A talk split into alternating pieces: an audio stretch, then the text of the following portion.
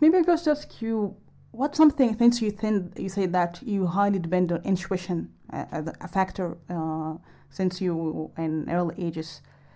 What's something you thought would work out very well in, in the version for MIT Cheetah Robot, and the empirical result proved something wasn't expected, or maybe was surprising to you, counterintuitive to you?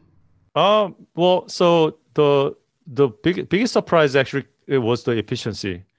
Mm. Uh, we even have a paper how we make our robot efficient, but it wasn't it wasn't quite planned. Uh, we it's more like a, a after uh, aftermath. We we analyze after, and like it turns out that it's actually very good.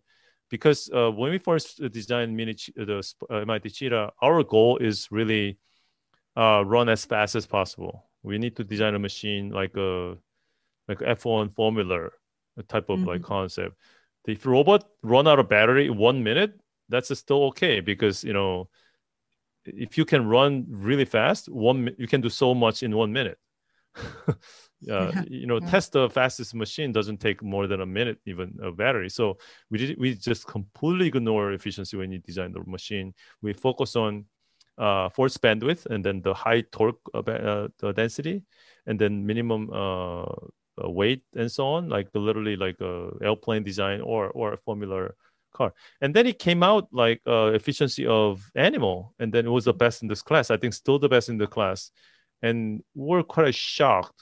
And then it took uh, me for at least a week to evaluate and re-verify multiple way to to check our measurement is correct. We mm-hmm. we check like uh, two three different ways, and then they're all matched within like a one percent error. Yeah. And it turns out that we lose so much uh, through the uh, transmission, which we, you know, take it as the gospel, like harmonic drive or high gear ratio system. The conventional uh, transmission system was horribly inefficient, not only just the transmitting power, uh, and also that that the so inefficiency is not through the, just the transmission. Actually, the inefficiency uh, happens when it collide with the object. Mm. If you look at the most robotics uh, applications or even a research topic, no, most robots are not uh, having any impact with the object or environment. They're very, very careful in, in contact because that's very hard to control. Yeah. When it comes to uh, impact, uh, by the way, if you look any human behavior, if you watch anybody is doing any work in one one minute, they're gonna ha- they're gonna go through like hundreds of collisions and we don't even notice because our bodies are so well built and we have a nice uh, cushions and uh, control. So we don't really realize.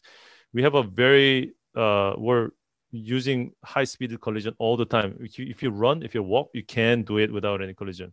Uh, that's why actually mo- most conventional robots are so slow.